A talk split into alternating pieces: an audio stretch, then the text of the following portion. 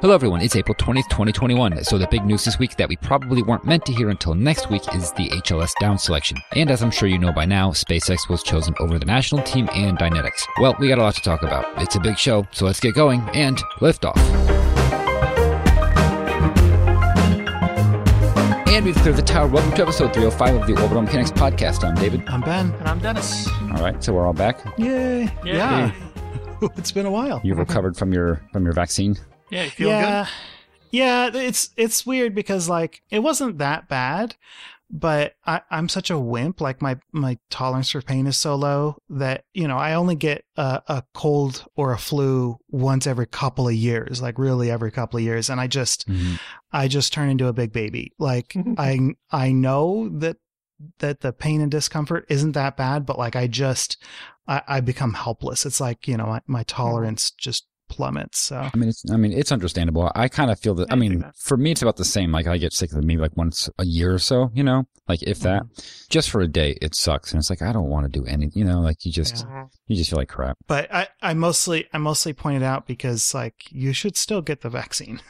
like Oh. it's not Oh, that yeah. bad. And you know, your employer will probably give you a day or two off of work if you ask for it. So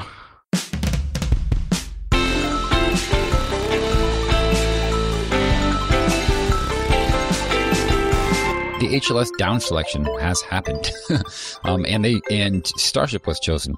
Uh, so I guess first, shock. yeah. So okay, yeah. So I was gonna say like first, like hot takes. Like, were you surprised or not? I actually kind of was. Yeah, yeah. I, I actually I wanted to talk to you guys about this. Like before we get into the actual details, like just can you take me back to when you first saw this this week? Like what what was your reaction? And David, you you kind of asked that, and I rephrased it, so I can I can go first. I, I was absolutely incredulous. I, I was like, okay, well, I guess HLS is over then. Um, like, I mean, super dramatic, and we'll we'll talk more about this, but like, I I was blown away. What would you guys think? Well, I don't know about blown away, but I, I was surprised. Um, I really didn't see it coming, but, uh, you know, but then, you know, as soon as you find out, you watch the videos, you read the articles, and then the more I read and, you know, like the more I take in, the more I'm kind of like convinced, you know, and kind of like won over to the other side. Like, okay, like, I guess it wasn't that crazy of a decision. It still surprised me, but there's some stuff that we're going to discuss in this segment that actually is a good case for why they chose SpaceX, actually. So, Yeah, Mhm. yeah. Yeah, and as far as initial impressions for me, uh, definitely surprise. And I'll admit, I hated it. Hmm. I initially really hated the decision. I even jumped into Discord to chat. And after, you know, hearing from some of our patrons in the Discord and then, you know, reading up on it, my initial condition, I'm, I'm much more comfortable with it now. I was Yeah. originally, though, kind of horrified that this had happened. Like, I was genuinely upset because I was concerned, I should say, is what made me upset. I was concerned, like, you joked, you, you you mentioned that, you know, you thought, you know, HLS is toast. I was just like, this really does put HLS in a, I mean, I could definitely see it just totally imploding uh, based on this, but not, or at least that was my initial impression. I guess the good news is that they, because like the worst fear would be that they picked the national team because I really didn't like that idea. There was a, a little bit of a cynical part of me that thought that that's what would happen. You know, it's like, oh, of course that's going to be, you know, but that didn't happen. So this is, you know, Yeah. not the best, not the worst news. our predictions, I think we were all pretty unanimous in in our predictions. We said it's probably going to be the national team. We really want it to be Dynetics, and SpaceX has no chance. Yeah. Um, and and boy, I mean, like after reading the the announcement, like the um, the actual decisions, yeah, we were we were totally wrong. And I got Um, exactly exactly reversed. I was thinking Dynetics, Oh, okay. and since they wanted to, I was thinking Dynetics and the national team. And then, sure Yeah. enough, it went the exact opposite. Yeah, yeah. Um, and then one other thing before we start getting into the details, Artemis had already um, really been pushing the idea that uh, Artemis was going to fly the first woman to the moon, and and that's really cool. Uh, the uh, selection statement document reconfirms uh, first woman on the moon, but it also includes the first person of color, and I think that's a pretty cool um, commitment because this is a pretty solid you know, this isn't a, a widely publicized document, but this is like an official heavyweight document, and it and it says the first woman, the first person of color on the moon, and uh, that's that's a pretty cool thing to see out of NASA. I like that. Mhm. they got they got a good astronaut corps coming up, the Artemis kind of crew. Yeah. So yeah. Uh, okay, uh, so our first big bullet point is money. So NASA had, you know, alluded to down selecting to two uh, of the three finalists, right? Dynetics, Blue Origin, and uh, SpaceX. And so, you know, they really wanted that to happen. And I, you know, when I made my picks, I was considering that to happen. Unfortunately, they did not have the funds for two selections. And one of the jaw dropping statements in there was when, um, uh, Kathy Lueders, uh, who was the uh, source selection administrator, I believe is the name of that title. She was the person who kind of signed that document. A- SSA, and I, I kept reading SSA and I couldn't, I assumed it was administrator, but for some reason my brain kept popping it to adjudicator. I love that. That'll be our own internal acronym for it. Source selection authority. Authority, thank you. So neither uh, administrator nor adjudicator, but rather the authority. thank you. Right. So, uh, uh, but yeah, but this one uh, line in there was, you know, that they uh, evidently did not have the funds for even a single contractor uh, option A contractor. And so evidently they, they went into talks with SpaceX a few, you know, actually, I'm not sure exactly how long ago it was. Yeah, a few weeks ago. I believe it was at the beginning of the month. Uh, you know, asked them, you know, basically if they would, you know, revise their bid at all.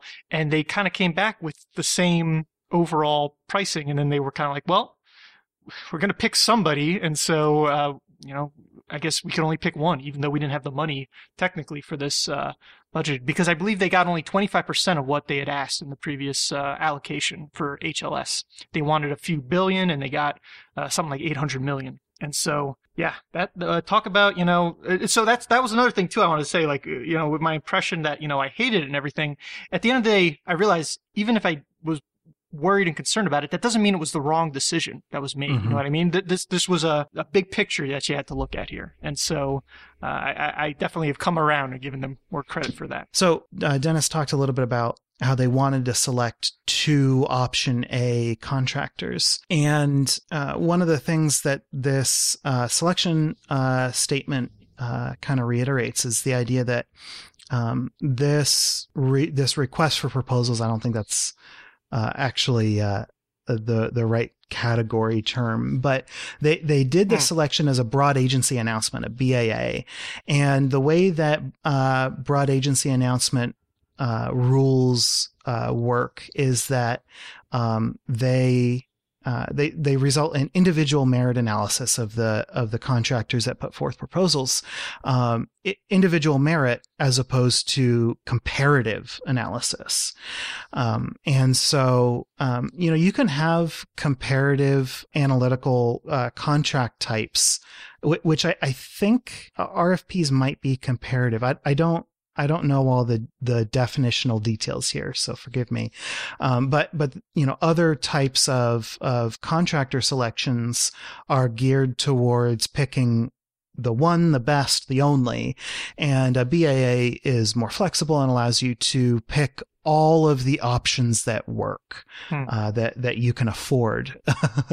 and so um, that's the philosophy that they were they were bringing into uh, what turned out to be a single selection, uh, but they really wanted it to be a multiple selection. I mean, that was kind of the way that they were treating this from the beginning, and that's certainly been the way that their language has uh, ha- has headed uh, in the past so so like Dennis said, they they didn't have uh, funding to, to, do what they wanted, and I just wanted to read a quick quote here. They uh, they decided to quote open price negotiations with the option A offerer, that is both highly rated from a technical and management perspective, and also had by a wide margin the lowest initially proposed price. That's SpaceX, and. Mm. It's really crazy. Like after reading this document, yeah, they NASA truly believes that SpaceX's uh, offer was the highest, what was the best from a technical and management perspective. Mm. And then they, they also had the lowest uh, price, and, and, that's from the very beginning. They had the lowest price. Uh, it wasn't enough to for for NASA to afford at this juncture. So what they did was uh, they opened these negotiations, and um, it, it's interesting. They they weren't allowed to change the the technical or management aspects. They weren't that you know the original proposal couldn't change those. Uh, they couldn't descope uh, different aspects of the mission. But what they could do is allow the contractor to update their price and and payment milestones. And so it sounds like they basically told SpaceX what they could afford. SpaceX copied and pasted into their proposal and returned it. Um, SpaceX didn't propose an overall price reduction, um, but met the the move the milestones. the quote is uh, uh, the the quote from the document is they moved milestone payment phasing in a way that quote met the current budget. um, so it, it's interesting. They they couldn't afford everything the way that it was originally proposed. But if you can give us a little bit of of uh, slack room here, we'll we'll be able to pay you uh, Tuesday for a moon rocket today. And before we get out of uh, of this segment, I also wanted to point out that uh, Blue Origin during their original proposal, they actually did a little bit of negotiation then as well, um, which resulted in them uh, bumping down their original price bid by more than 300 million. And, and so, like, you know, everybody kind of worked here, um, but SpaceX still had, in the final dollar figure, still had everybody else beat by a wide margin. Mm-hmm. Um, kind, kind yeah. of an interesting dynamic that I, I think we probably could have predicted just given the fact that SpaceX was going to be doing this mission anyway. right, right. You know, um, but but they got the smallest award, for example. Yeah, they they've consistently been kind of at the low price end compared to the yeah. other competitors. And the language was it was you know, they gave a dollar amount for SpaceX, right? The 2.9 billion. And then for Blue Origin, it was significantly higher mm-hmm. than SpaceX's bid, and then or price, and then Dynetics was significantly higher again than Blue Origin. So significantly, significantly higher if you just do the math. Yeah. and so, and uh, yeah, and and I thought it was interesting too that um buried in there uh, was that they you know Blue Origin's bid was evidently uh, ineligible so that mm-hmm. if if NASA did want to work with them, they would have to though officially reopen negotiations because Blue Origin's proposal included uh, uh, some advance payments uh, in, in, a couple instances, and so that's ineligible under this type of uh, re- award. And so they, uh, but they were like, you know, we're, we're, we're just we're not choosing to move forward with them anyway, so it's kind of a moot point. But uh, even so, they kind of just wanted to highlight that they would have negotiated with them had they given the best yeah. kind of proposal. Yeah, and, and we're we're mostly going to be talking about uh, SpaceX in this uh, segment, and we will so far, the way that our notes are built, we're going to be referring to Blue Origin and Dynetics uh, analysis in the document uh, as it is good to compare to SpaceX. But one thing that is in the chat right now, uh, Ben Hallert points out that Blue Origin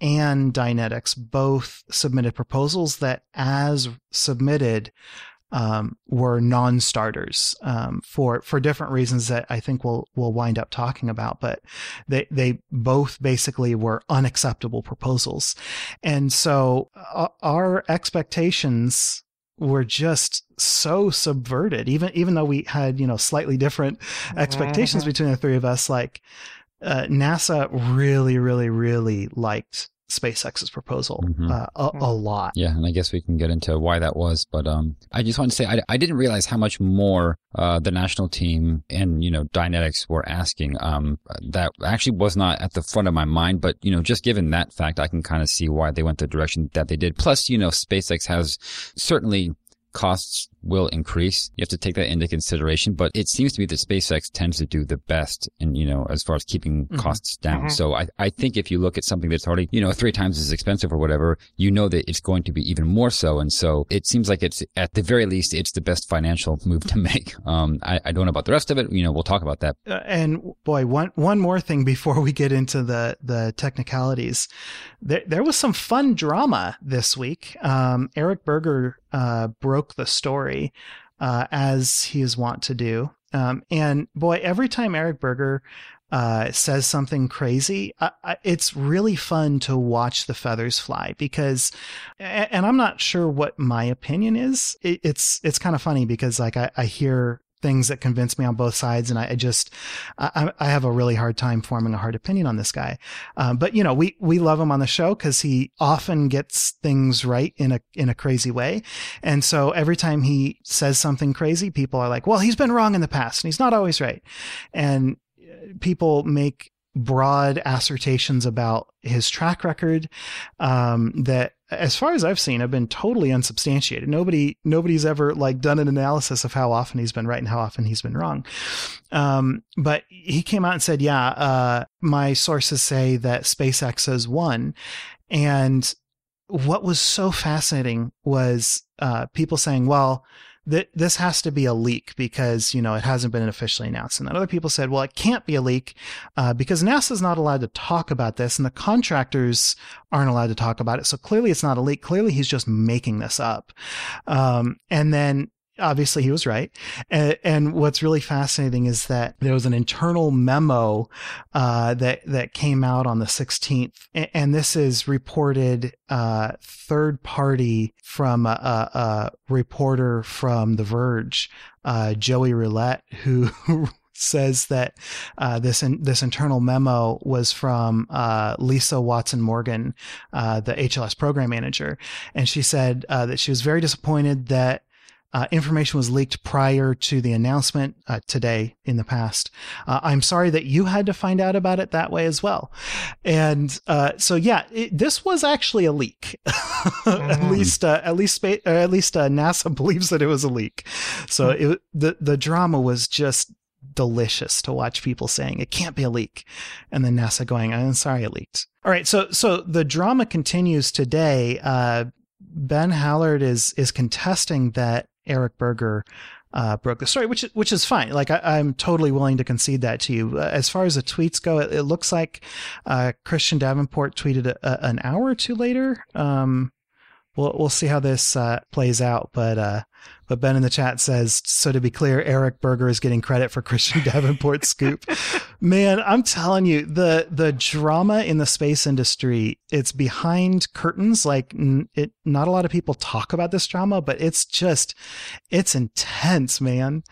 It, it's crazy. Some of the some of the emotions that get involved in, you know, what what is argue, you know, arguably one of uh, humanity's greatest endeavors, like exploring space. Like, of, of course, high emotions uh, are involved. It, it you know, kind of sucks when things get hostile.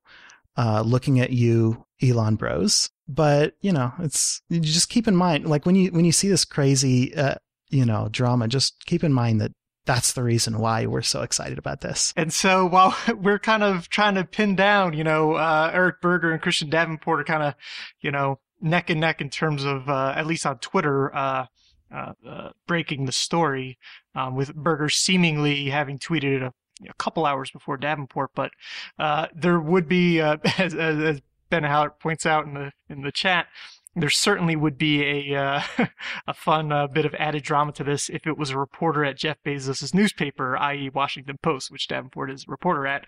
Uh, that was the one to, to break the story about SpaceX beating Blue Origin. So that's good. So uh, let's get into the details. Just as a reminder, there were three different factors that the contractors were being evaluated on. Factor one was technical approach, which had what is it, seven subcategories, uh, areas of focus, technical design, concept development, uh, schedule and risk, verification, validation, and certification, insight, launch and mission ops, sustainability, and approach to early system demonstrations. Uh, factor two was total evaluated price. And factor three was management approach, um, which also had focus areas, uh, which were organization management, schedule management, risk reduction, commercial approach, base period performance, small business subcontracting plan, and data rights.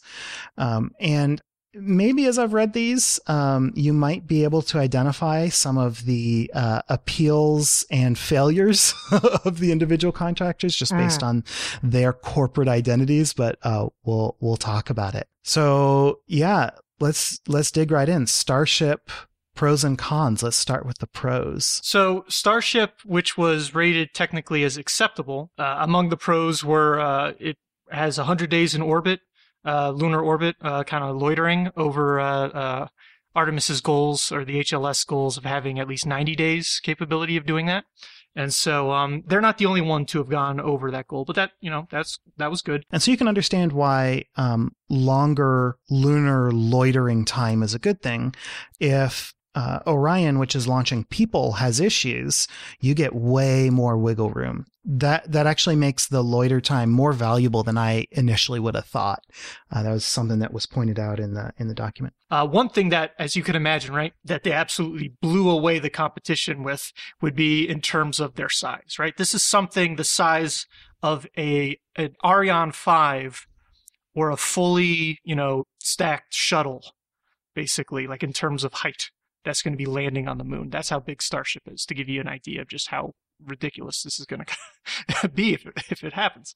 Uh, and so, as you can imagine, though, you can bring significant amounts of cargo, including no matter how bulky or awkward shaped the equipment is, uh, along with the crew when they go and rendezvous in their uh, good old uh, uh, near rectilinear halo orbit, right? The good old NERHO.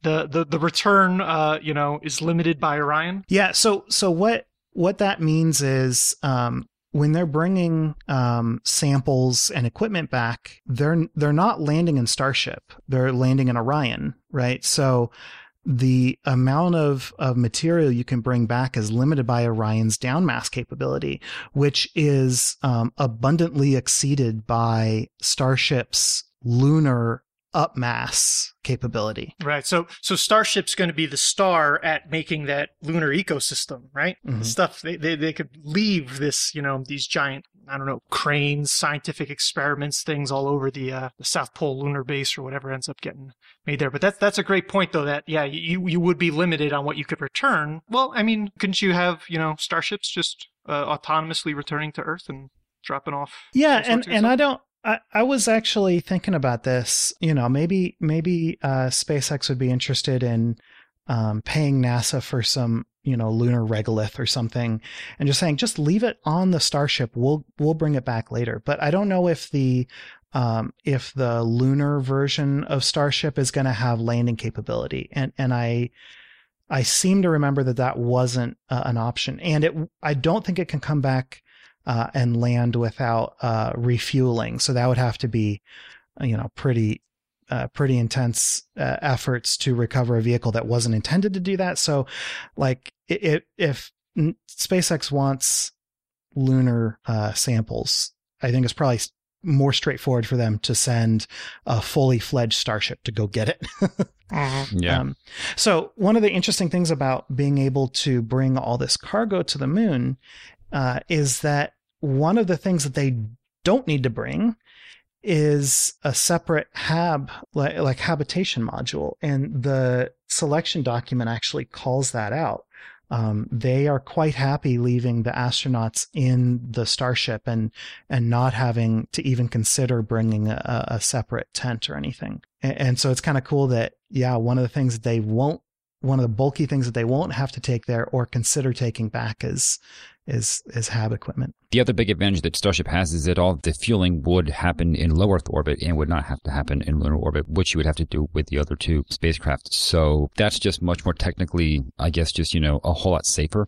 Um, you know, having to, to do those operations far away from Earth. But it does take quite a bit more fuel because it's such a massive vehicle. I think it's like six, like it has to fuel up six times. But yeah, I, I don't think But- that it can come back. Yeah. So interestingly enough, David, you, you see that as a pro, and so does NASA, but they actually see it as being directly tied to a con. So we can talk more about that once we get Mhm. through the rest of the pros. Does that sound good? Yep. Well, one thing that's pretty uh, uh, important for long-term sustainability, right? This is the whole idea is to, you know, again, build up this whole lunar ecosystem, um, which, you know, if you think long-term, if, if our human landing system is going to be leaving descent stages and drop tanks every single time it tries to go to our where we're setting things up, it's going to be a big old mess, right? And so uh, Mhm. Starship certainly uh, has has kind of that going for it. And so that's that's something uh, very nice about again that really ambitious design that they're going with, where it's just a single, you know, uh, lunar stage uh, vehicle. Although, how much of a concern is that really, though? It's nice to not leave stuff, but I mean, it's a big, giant, empty moon. I guess it depends on what you mean by an ecosystem. You know what I mean? Like if, Yeah. if, if you know if, if if we go with some of the more sci-fi kind of things that they're showing, you know what I mean, which might be you know still decades in the future, um, then then that would be more of an issue because at some point, you know, you're going to have a certain landing location. You know what I Right. mean? You're gonna you're gonna not want to have to move, to, you know, not land, you know, kilometers away from where you actually want to go, and so and you know, and plus there, you know, you can imagine there being a uh, an environmental component to it. You know what I mean? Like we've we've dropped stuff off, you know, on the moon since as long as we've been on the moon. That's a wonderful Wikipedia entry. Just seeing all the crap that we've left behind on different worlds. they have a wonderful list. Wikipedia lists are just the best. Again, yeah, if you imagine this being much more concentrated and we're doing it in only one location as opposed to like, you know, the Apollo missions that are all over the, you know, the, the, the near side of the moon, um, then, then it could actually get to be a bit more, uh, uh, messy and kind of environmentally, uh, you know, uh, a, a, a Mhm. negative, you know. Okay, so if if we step back to big uh big cargo capacity, Dennis, what Hmm. what other uh things might count as cargo that Well- SpaceX has an abundance of? The, the number of meat bags you want to stick in your human landing system, you could definitely. excuse me, excuse me. The politically correct term is ugly bags of mostly water. I Yeah. Believe you'll find.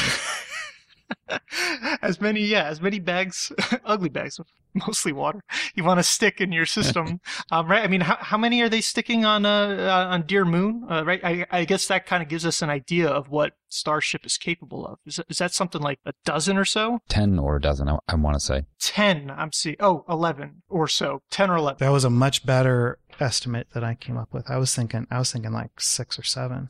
Oh, I see. It's it's 8 civilians and one or two crew members and then Maezawa himself and then Miyazawa. Yeah, so 11. Yep. uh, you know that that clearly is going uh, above and beyond the um, you know uh, what was written in the HLS, uh, you know, sort of what their target was for number of crew, and so that's you know that's always good to go above and beyond. Uh, in ter- also in terms of number of EVAs capable uh, or that are possible, um, it's going to be you know. Uh, bringing so much extra propellant that any contingencies that might happen you know what i mean it's going to be much more flexible about dealing with that you know you're probably not going to end up in that kind of critical situation where you know, we're going to be running out of fuel we can't, you know, abort at this point. You know what I mean? They, they kind of have a lot more of a, uh, a, a window uh, that they'll be able to safely kind of abort missions at different points in their in different points in the mission. Um, so another big pro, and I can quote directly from the document for this.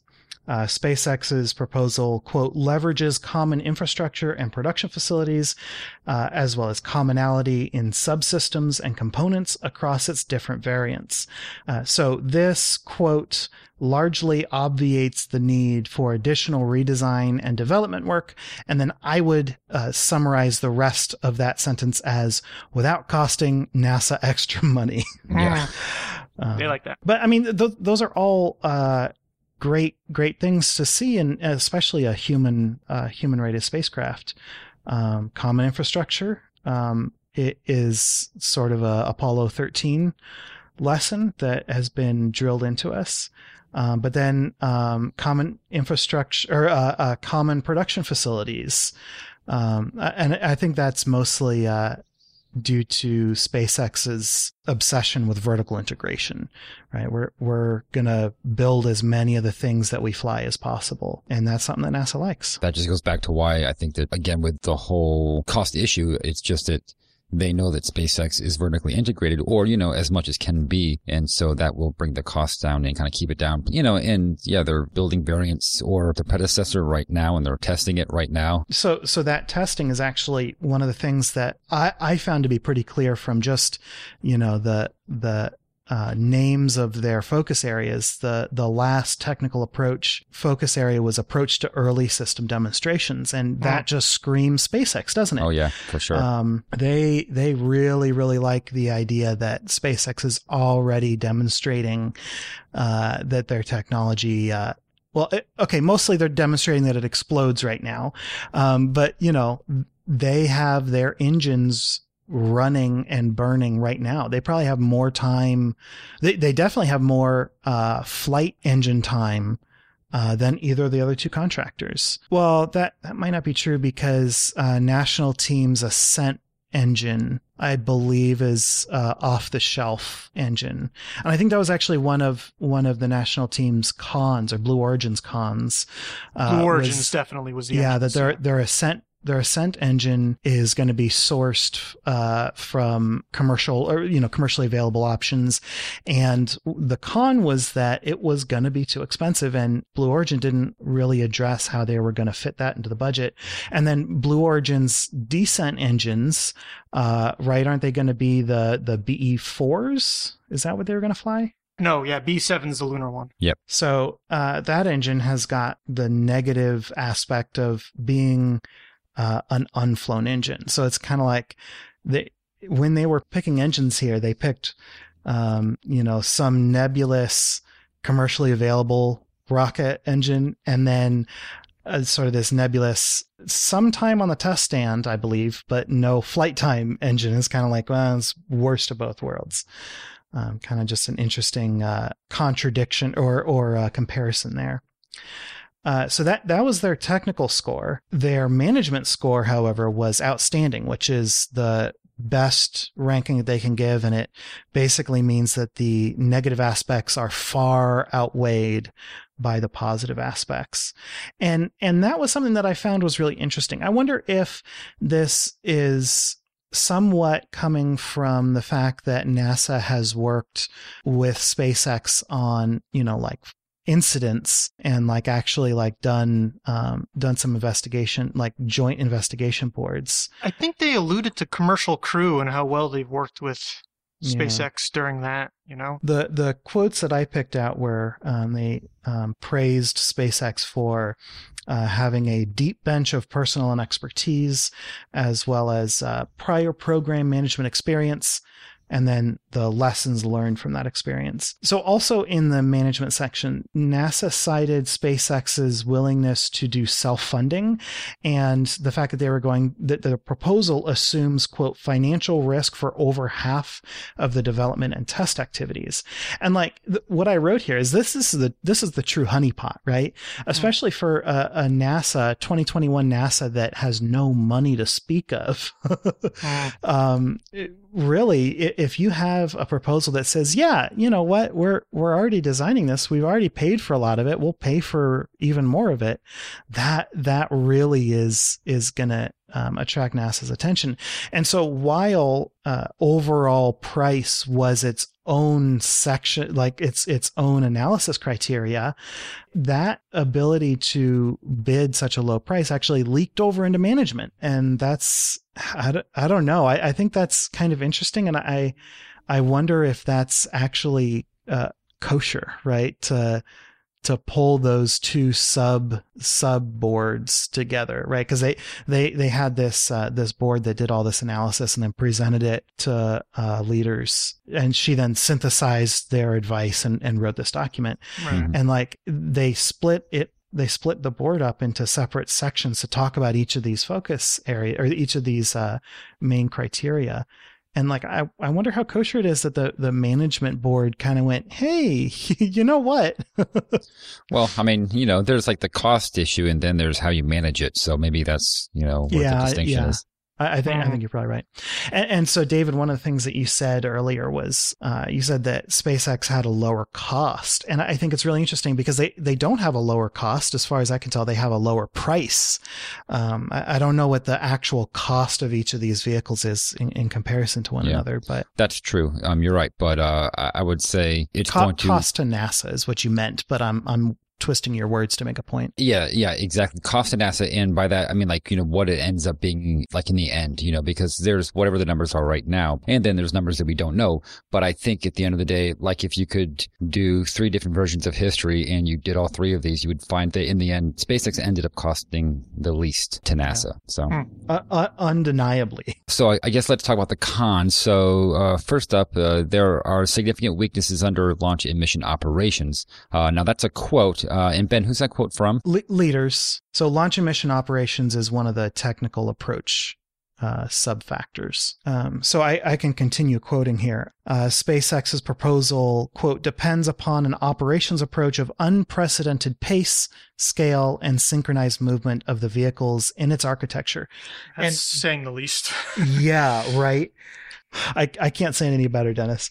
Um, so th- this is what, what you mentioned earlier, David, as as a pro, um, and, and the way that this document approaches it is they start with the con first. They say uh, that refueling in Earth orbit is a risk, and all three of the contractors uh, require launch coordination, right? You need to launch one vehicle and then another vehicle and then another vehicle within a certain period of time to successfully complete the mission.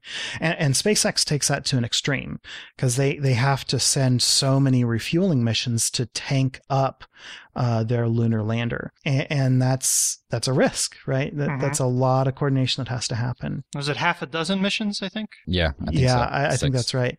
And, and so the the big difference between refueling uh, lunar starship and bringing extra fuel up for um, Dynetics Alpaca is that uh, Alpaca just gets to bolt uh, prefab tanks on, right? You have a tank, you're transferring the tank, you're not transferring the fuel. Whereas um, SpaceX is planning on doing this fairly radical technique that we've never um, done other than small demonstrations, actual propellant transfer, not, you know, the tanks stay where they are and the, and the fuel moves. Um, and, and that's, that's another risk. And that's not one that's shared by either of their contractors. Yeah, but I think the difference is that that technology can be proven out here in low Earth orbit, and so I think that that's what they're considering. It's not so much how hard is it to do, but just you know exactly where you're doing it, um, Mhm. because you know if something goes wrong at the moon, then that's a much bigger problem. I'm sure they could bring the crew back, but uh, the point is, is it Right, you know, right. That w- that would potentially fail the lander portion The of the lander, mission, but it's right. not putting people. But yeah, that's that's exactly what what uh, what leader said. Um, she said that by doing those the the analogous operation to the assembly operations that the other two contractors will have to do in lunar orbit, SpaceX is is proposing a, a more difficult assembly task, as it were, but they're front loading uh, all of that risk. So that definitely lightens that uh, the the risk hesitancy that that exists there, Right, right? Like right. n- n- NASA is much more willing to stomach a risk when Yeah. it's um, something that happens very early in its you know Yeah, when you have a, when you have a uh, like a competition like this, and one of your biggest cons, you're still able to mitigate by pointing out that this is all going to be happening in Leo, which will be much more manageable and less risky. than that definitely makes your proposals look a lot better. So this is really interesting. Uh, ben in the chat gave us a, a link to an IEEE Spectrum article that'll uh, it'll go in the show notes. Ben says so. Alpaca does orbital refueling as well, but it is consistently and mysteriously given a free pass on the cryogenic orbital refueling risk uh, discussion if this Spectrum article is correct. And that is news to me. I didn't realize that they were planning on flying up empty propellant tanks on a Centaur, uh, on a, on a Vulcan Centaur, and then refueling it with two more Vulcan Centaur launches. Which I mean, that that's great for Vulcan Centaur, right? That's what that's what the the new Centaur wants to do Hmm. i- is to be able to do things like that. Um, but I didn't realize that uh, that Dynetics was planning on taking advantage of that. Woof. Okay, so yeah, there there's another reason why Dynetics was at the bottom of the pack.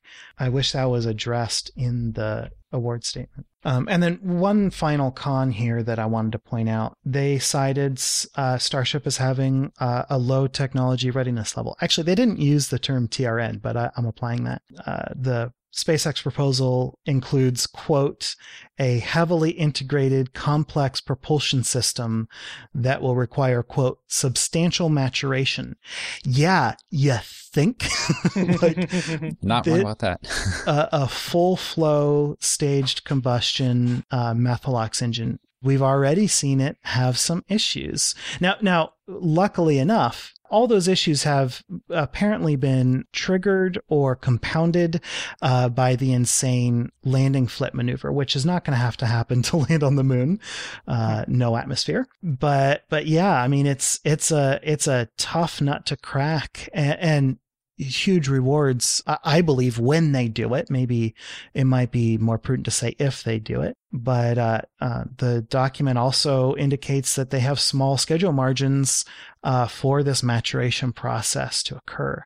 And um, this is a con that's shared with Blue Origin. We already talked about their engines uh, somewhat, but uh, Blue Origin was also cited for having a, a poorly ready uh, propulsion system, a not very ready propulsion system. Yeah, th- there's just I don't know, and maybe you know I, I'm I'm not a I'm not a propulsion engineer, but just 30 full flow stage combustion engines simultaneously firing on a single booster. That seems like a lot, and I feel like the last time they tried to stick 30. Maybe this is, you know, me extrapolating things wrongly, but the last time they stuck 30 engines on a single thing exactly was like N1. Mm-hmm. 30-ish, I meant to say. Yeah. It's it's 28 uh, 29. I have seen 29 mentioned. It's it seems like it's changed a couple times. I don't know if that part of the design is frozen. But that's on three diff- that's three Falcon 9s firing kind of separately though, right? That's why the, them being on a single core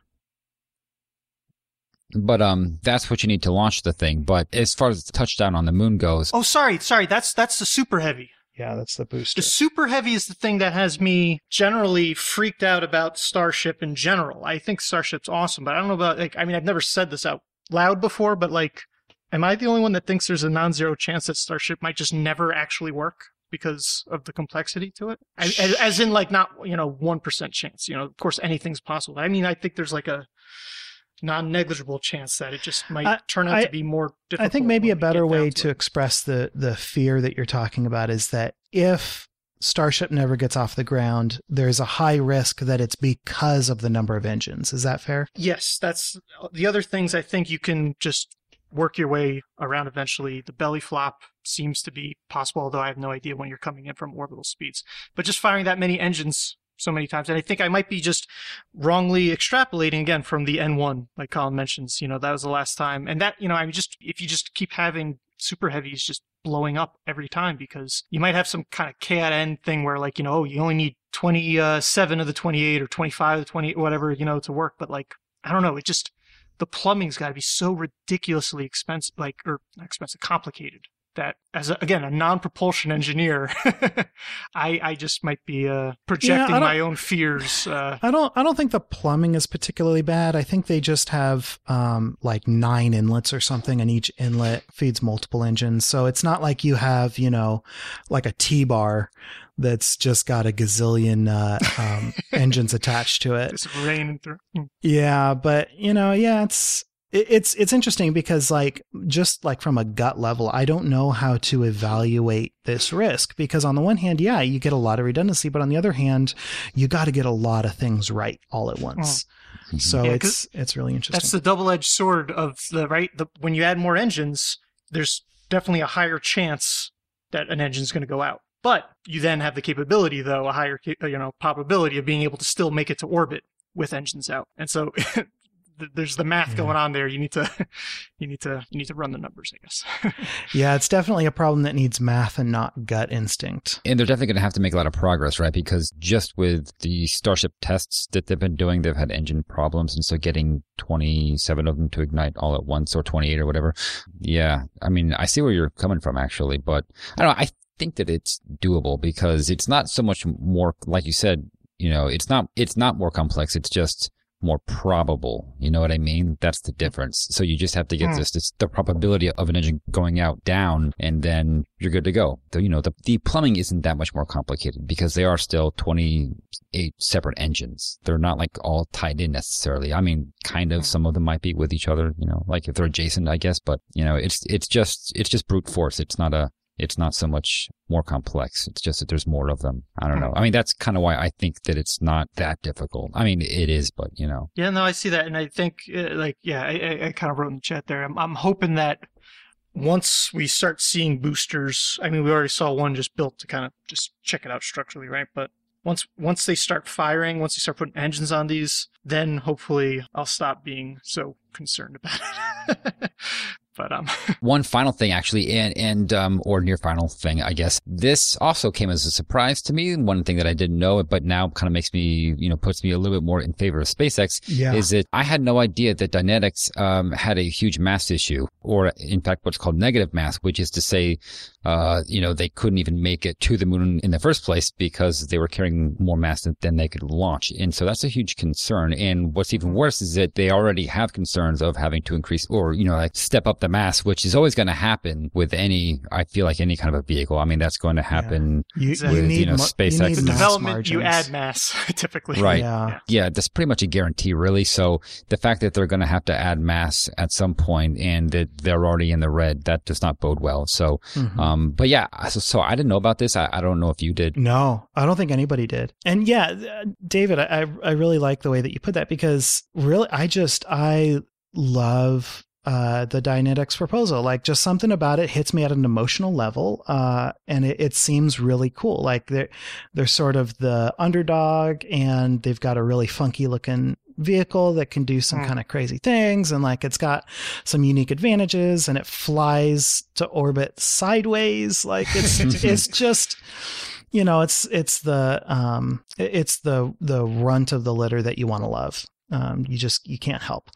But yeah they we, we talked about how both blue origin and dynetics both had proposals that were unacceptable in their original form. And this was one of the things that made uh, Dynetics's uh, proposal ineligible for selection, um, a- and it it's not it's not like something that they could fix. Like Blue Origin can change their funding requests, but you the way that that uh, a BAA is set up, you can't go and change your actual proposal. And like having a negative mass margin is just insane. Like I, Blue Origin was cited over and over for just submitting a bad proposal. Like they did some really hand wavy kind of stuff like, oh, this is a good thing because of this idea. And that's a good Mhm. thing because of that idea.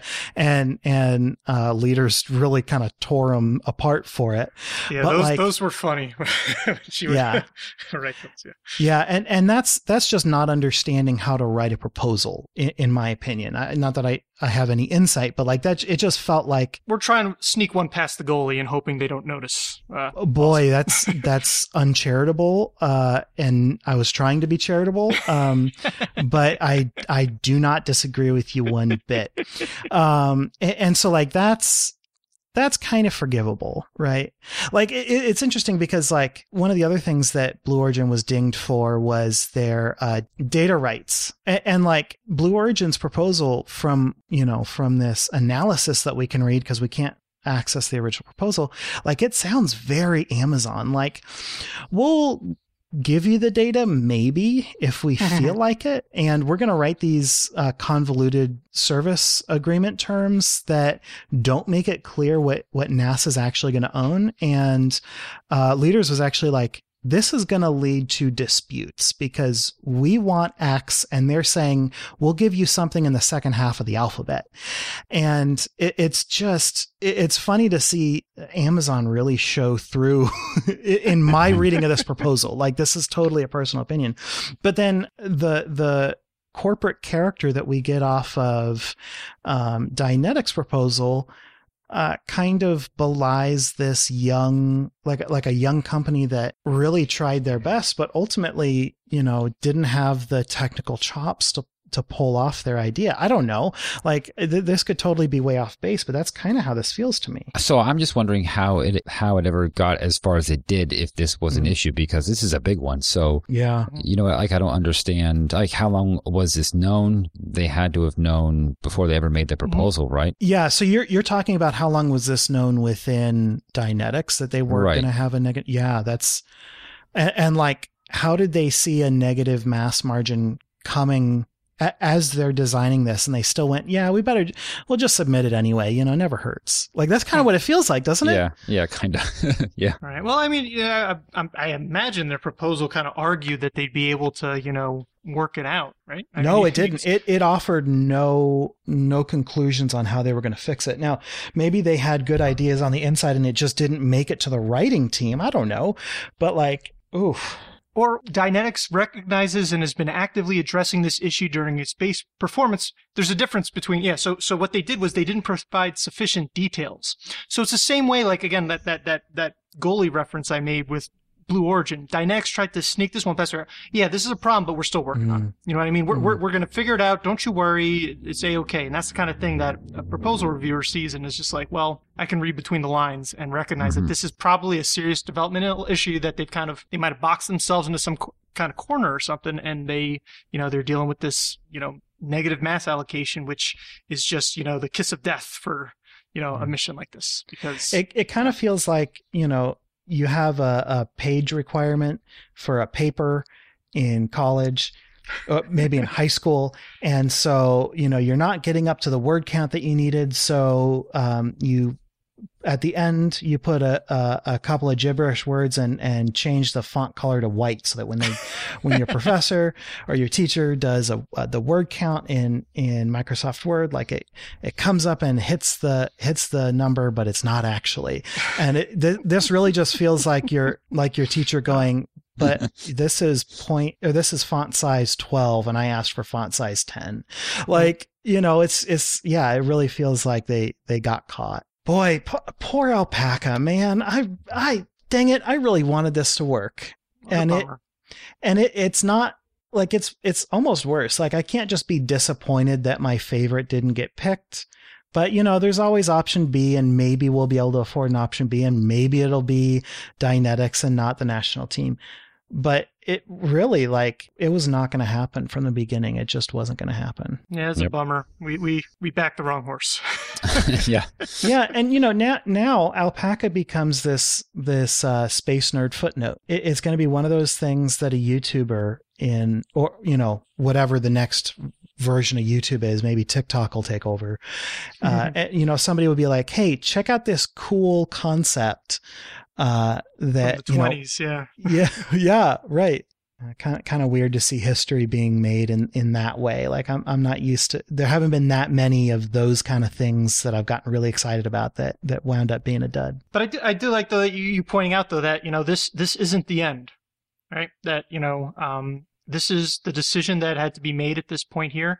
Uh, they announced it a little early, I guess, because you know the writing was on the wall, or they had already made a decision, or they were trying to uh, get as much in front of this leak as they could. Mm-hmm. I think they were originally supposed to announce it at the end of the month, and then suddenly there was like calls for a press conference coming in like a day or two. Because the press conference was on a Friday, right? Now is that that's not? Mm. Don't they usually do them? I actually don't know. Isn't it usually on Mondays when you do press conferences like that, or is this normal? Yeah, you, you wouldn't want to do a press conference on Friday at the end of the week unless you didn't want people to listen to your press conference. Right. You know what I mean? That's yeah, that's the time you bury stuff, and this isn't something you'd want to bury. This is you know a big exciting announcement. You know who's going to take you know the next woman and the first person of color and the next people back to the moon, you know? And this is something you'd want all this pump and pizzazz, and instead you wound up having to kind of get it out there, kind of, you know, rush it out there again, probably because of these leaks. But it's not the end. They're, you know, hopefully they'll be able to, like you were saying, Ben, get some, uh, you know, some money together for uh, an option B at some point in the future. Um, whether or not that means Blue Origin still has a chance, uh, Dynetics does this Herculean task of kind of overcoming all the deficiencies of their proposal so far. Uh, maybe Vivace suddenly comes rushing back in, like gets a, becomes the option B. I don't know. well, you know, it, it's it's not out of the question that there will be an option B selection. Uh, it sounds like uh, the Biden administration is pushing, or is looking for a bigger budget for NASA next year, but who knows? Let's do the three short and sweets this week. What is the first one, Ben? Pam Melroy has been nominated as Deputy Administrator of NASA. Acting NASA Administrator Steve Jurczyk announced on Friday that President Biden intended to nominate Colonel Pamela Melroy to serve as the agency's Deputy Director. Melroy has accumulated a number of accolades over her career, including two decades in the Air Force, over 38 days in space as a Space Shuttle commander, and leadership positions at Lockheed Martin, the FAA, DARPA, and elsewhere. She will now need to be confirmed by the Senate before she can assume the position and begin working alongside Bill Nelson, pending his own confirmation next week for the administrator position. Next up, NASA's InSight to hibernate for the winter. Dust accumulation on the InSight mission has required the lander to conserve its batteries.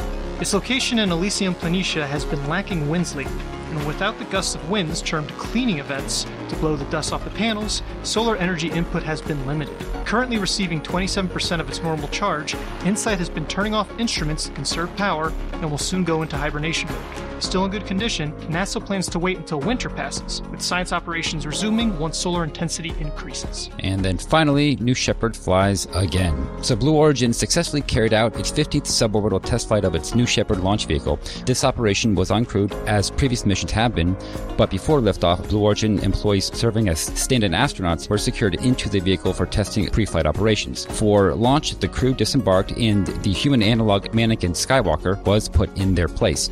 And after a successful touchdown of the New Shepard, the stand-in crew were driven back to the landing site and strapped back into their seats to carry out post-flight operations.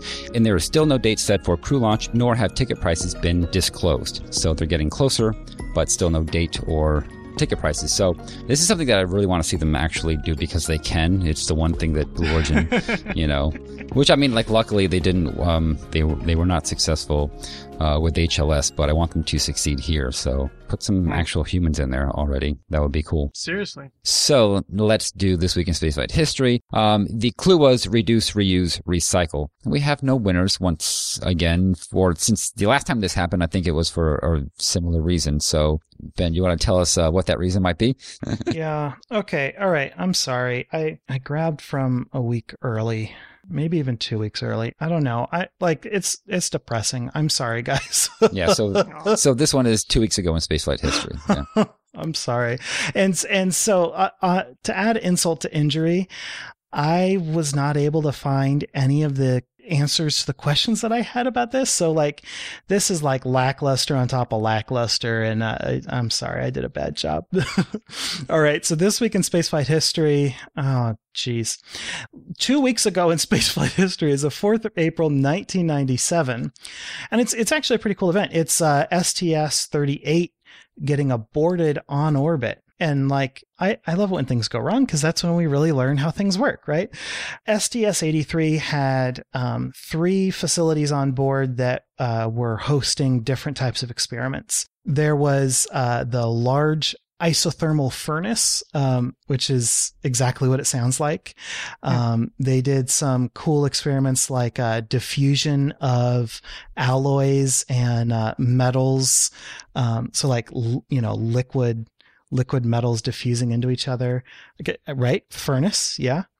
Um, and, and, that wasn't the only. Uh, oh, and th- there was also a uh, sintering experiment, which is cool because it's like manufacturing in space.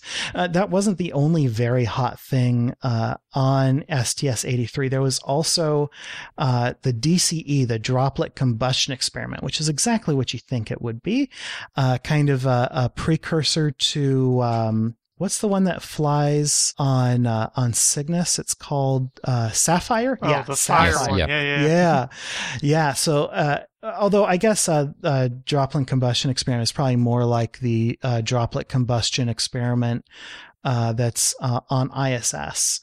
Um, and so, like I said, I already spoiled it by saying that there was an abort, right? Not not a spoil, but I, I already let the cat out of the bag. There was there was an abort, and uh, DCE was actually one of the only experiments that actually returned data. They were able to run those experiments uh, before they landed, uh, and so there's actually a paper from uh, Princeton talking about the the data that they were able to get back. That'll be in the show notes there was a facility called TEMPUS, the electromagnetic containerless processing facility. Very cool.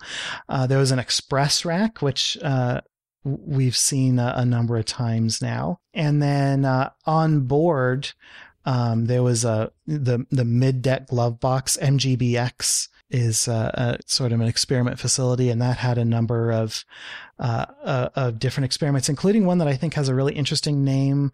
Uh, it's BUDND. It looks like Bond, but it, it, stands for Bubble and Drop Nonlinear Dynamics. Hmm. Just a, bu- a bunch of cool uh, physics experiments, uh, f- physics and chemistry experiments on this mission. So the the problem, and I I have so many questions about uh, about how this happened and and why it happened, and I just I couldn't find very much at all, uh, just in, in terms of of like actual explanations of uh, the details.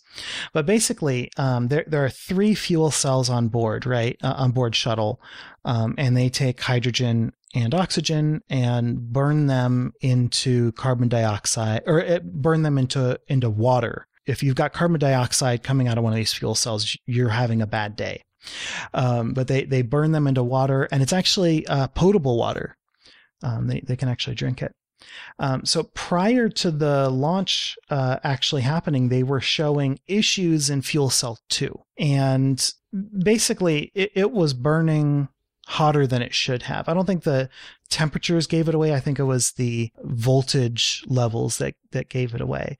And so they did some pre flight troubleshooting and they thought they had it fixed. And one of the things that really kind of confuses me is like, this is something that you shouldn't think you have fixed. You should know you have this fixed, hmm. right? Because what, what happens is if you're generating more electricity uh, in your fuel cells than you should be, that means you basically have a bomb getting ready uh, to form, right? Like that, that's that's what happens when you mix oxygen and nitrogen is you get a bomb. So anyway, they, they thought that they had the issue fixed. Once they launched, they actually started seeing the issue reoccurring. And once they got to orbit, it actually got worse and worse. So the first thing they did was purge the cell. And I'm assuming that means that they cut off the fuel and oxidizer supply and just open the thing up and clear out everything that's inside it and then kind of restart the cell. But I I don't know because I wasn't able to find that answer.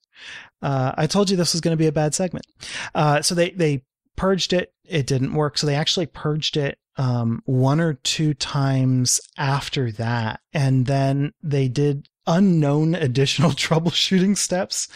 This this has really frustrated me. I just couldn't figure any of this out, and, and they still couldn't uh, resolve the issue. And so, since they they weren't able to fix the issue, um, they had to shut down the cell, just take it out of commission, um, not just shut it down temporarily to work an issue. They had to write it off. That write off follows a mission rule. And then another mission rule follows hot on the heels, which says that you've got three uh, fuel cells and you need triple redundancy to sh- safely fly shuttle. So once they went down to single redundancy, oh, I guess I'd be double redundancy, right? Once they went down to single redundancy, mission rules say you've got to call the mission off, land at the next opportunity. And that's indeed what they did. They scrubbed the mission. Just, just losing one fuel cell does that. It's, it's a, really tight requirement, really hmm. demanding. And Greg Linteris, the uh, one of the payload specialists, said that this was like a harrowing experience. He said it was a practice in in crisis management, and he said that uh, the main bus alarm was going off continually through the mission. Uh, hmm. which really sucks when the reason the main bus uh, alert is going off uh, is because you've got a potential bomb in your in your cargo hold. Not not good. Interestingly enough, uh, one of our absolute favorites on this show, Chris Hadfield, was Capcom for this mission. And mm-hmm. I found a really nice quote from him. He said uh, that this is why we have mission rules. We don't make these these policies up on the fly. We decide on them ahead of time. And he said, uh, in real time, the temptation to take a chance is always higher. And that echoes my personal life experience quite closely. That it makes me feel good that he said that. So one of the really fascinating things about all this is that STS 83 was scrubbed but then it was immediately reflown as STS 94. And, and it, by immediate, I don't necessarily mean by calendar days, because uh, um, 94 reflew on July 1st, which, I mean, that, that is a pretty short interval going from April 4th uh, to July 1st. That is really short. But what's even more astounding is that procedurally, this was immediate. They decided to curtail their normal post flight processing instead of unloading everything and going through and making sure everything's okay and like doing all this work. Basically, they replaced the consumables, which you know makes sense if you've got liquid oxidizer but you know they also replaced the the hypergolics in the OMS pods eh, you know all, all the hypergolic systems but they they replaced the consumables they replaced all of the main engines, um, which you don't get a, a choice about.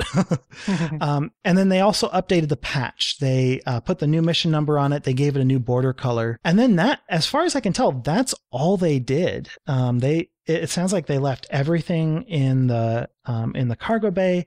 They might have even just hooked up their uh, air conditioning system and just left it. Like I don't I don't know how much they actually uh, even looked into the cargo bay, but they they reflew everything, the same vehicle, the same payloads, and the same crew. Just let's turn around and go for it. And so that's where reduce, reuse, recycle. The clue came from. Uh, boy, if this isn't a reduction in uh, in what resources, I guess if you, if this doesn't reduce resources and reuse and recycle this mission, like that's that's about as close as it gets for shuttle anyway. Okay, well, I mean that that's a good clue, and I think that people would have gotten it had the date been. well, thank you, thank you. That that makes me feel better. Oh yeah, Colin Colin says that they replaced the fuel cell. I got no idea. I couldn't find any answers to my questions. That is such a cool event, though. Like such a yeah. weird thing to just go and refly the same not not even like the same like pair of people, which would be pretty neat. You know what I mean? Like the same mission specialists. Mission. We're talking right, about yeah. the same seven people. You know what I mean? Like the whole crew. You know, they got the whole gang back together. Well, there you go. That's this week in spaceflight history. I wish I could have uh, learned more this week. maybe maybe I'll have to come and revisit this at some point. I don't I don't know as its own segment or something. Maybe, maybe I maybe if I put more time into it, I can answer more questions. Uh, do a data relay. Anyone wants to volunteer? Yeah. Oh, yeah, for sure. Yeah, absolutely. if you know more about this than I do, uh, absolutely. Let's let's set up a data relay. And that is this week in spaceflight history. Cool. All right. Well, then, next week, the date range uh, is the 27th of April through the 3rd of May. And Dennis, do you have a clue for us? I do. Next week in 1999, if a spacecraft takes data but can't transmit it back to Earth. Does it make a science? I love that clue, and thank you. And it's a good question. I honestly don't know. We'll reveal the event, and then we'll talk about the philosophy behind it. Yeah. Does it make a science? yep. All right. Well, I don't know if it makes a science. I don't know, and I don't know what the event is. But if you think you know, give us a tweet with the hashtag this week SF, and good luck. Luck, everybody. So let's move on to upcoming spaceflight events. Dennis, you got the first one. We got then we have five others after that, so quite a few this week. Yeah, very exciting. Uh, there has been a TFR uh, released, and so keep an eye out for a potential Starship super uh, serial number 15 flight. And so this would be from the 20th of April at 1200 UTC to the 21st of April at 0100 UTC. And so again, we might see uh, SN15 try to make it to 10 kilometers and hopefully stick the landing this time without a conflagration either upon landing or shortly afterwards. And uh, thank you, Ben, uh, in the chat for uh, uh, giving us the heads up on this. And after that, we have a very exciting mission. This is Crew 2. Yay! All right. So this is happening on Thursday, April 22nd at 10 11 UTC. So, uh, Falcon 9 Block 5 with a crew dragon on top, four people inside. Like, how cool is that we can fly four people to space at once hmm. uh, without shuttle, I guess. On board will be Shane Kimbrough, Megan McArthur, JAXA astronaut Akihiko Hoshide, and ESA astronaut Thomas Pesquet. So lots of familiar names. And then once they have launched, obviously, on the 23rd, the following day, you can watch coverage of Crew 2. Of course, you can watch on NASA TV or you can watch on YouTube. The docking coverage begins at 5:30 in the morning, um, and that's Eastern Daylight Time, uh, so no UTC there. Um, and then a couple hours later, at 7:35, that will be the hatch opening, and then at 8:05 is the welcoming ceremony. So. Um, yeah, that's always fun to watch. Kind of early, but I mean, you can always rewatch it on YouTube, which is what I tend mm-hmm. to do. So yeah. I totally recommend doing that. And like, if you're going to watch it live, usually it's better to just go to NASA TV's YouTube channel anyway. It's more reliable yeah. than their Ustream or whatever is embedded on their page. And then up next on April 25th, we have uh, Soyuz, which will be taking uh, OneWeb 6 uh, to orbit. And so OneWeb 6, uh, which remember is uh, going to be worse than Starlink as proposed uh, in terms of uh, trying to offer internet, satellite internet to people, but then ruining the Vera Rubin Observatory. And uh, the Soyuz 2.1B uh, rocket will be using a Fregat upper stage, and the launch will be at 2214 UTC, uh, launching from Vostochny Cosmodrome in Russia. Yeah, that's pretty cool. After that is a Delta IV Heavy. Gotta love the Delta 4 Heavy flying mm. NROL 82. And so we have lots of information on NROL 82. No, I'm just kidding. We know nothing because it's an NROL payload. Uh, but that's okay. Delta 4 Heavy is, is fantastic to watch. Um, that it's actually got a, a fairly wide launch window. So that's happening on Monday, April 26th. The window opens at 1939 hours UTC and closes 2257 hours UTC. So that's, that's a nice long window there. And uh, that's flying out of Vandenberg. So what's better than a Delta 4 Heavy launch, but a Delta 4 Heavy launch at Vandenberg?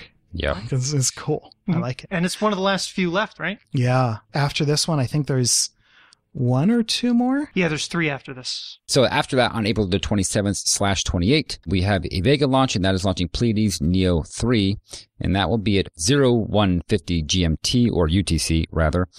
And that looks to be an instantaneous launch window. I don't see a window there. Yeah, I agree. It's instantaneous. But yeah, that'll be at 9:50 p.m. on the East Coast. And so yeah, that's a Vega rocket. And Pleiades Neo 3, that is an Earth observation satellite for Airbus and it is the first of four apparently. So this will be taking high resolution images of the Earth. Very cool. And the Vega rocket will also be carrying up multiple ride shares. So lots of other smaller satellites mm. as well. So yep, check that one out. Yeah, Pleiades is going to be a cool constellation. It's got a resolution of 30 centimeters. And then finally, we have uh, on April 28th a Falcon 9 that'll be taking a Starlink uh, version 1.0. This will be Starlink 24 or the 25th batch overall. And so while these aren't OneWeb. They'll be uh, ruining the Vera Rubin Observatory as well as uh, terrestrial, uh, optical, and radio astronomy as designed, but we'll be providing internet connectivity for folks. And the launch uh, is at 0405 UTC, uh, flying out of Slick 40. And so we've seen these happen. They're pretty uh, routine, but they're pretty fun to watch still. Yeah, especially now that we're uh, getting deployment video on, on occasion. Mm. All right, those are your upcoming spaceflight events. And with that, time to deal with the show. And so we would like to thank Ronald Jenkins and Tim Dodd for our music. We record live on Sundays at 9 a.m. Pacific, 12 p.m. Eastern. Thank you so much to our $5 a Patreon supporters for joining our recording sessions and helping us make correction burns on the fly. If you want to support the show as well, please leave us a review wherever you listen, or visit theorbitalmechanics.com slash support for our Patreon campaign, affiliate links, and other resources. For more information on this episode, such as show notes and other links, visit our website at theorbitalmechanics.com and be sure to check out our store for mission patches, t-shirts, and hoodies. You can join our Discord for free during social distancing. Check our Twitter or Reddit for links. We're Orbital Podcast on both, and you can talk directly to us by emailing info at theorbitalmechanics.com. So we will see you all next week on Orbit. Until then, later. Goodbye, everybody. See you.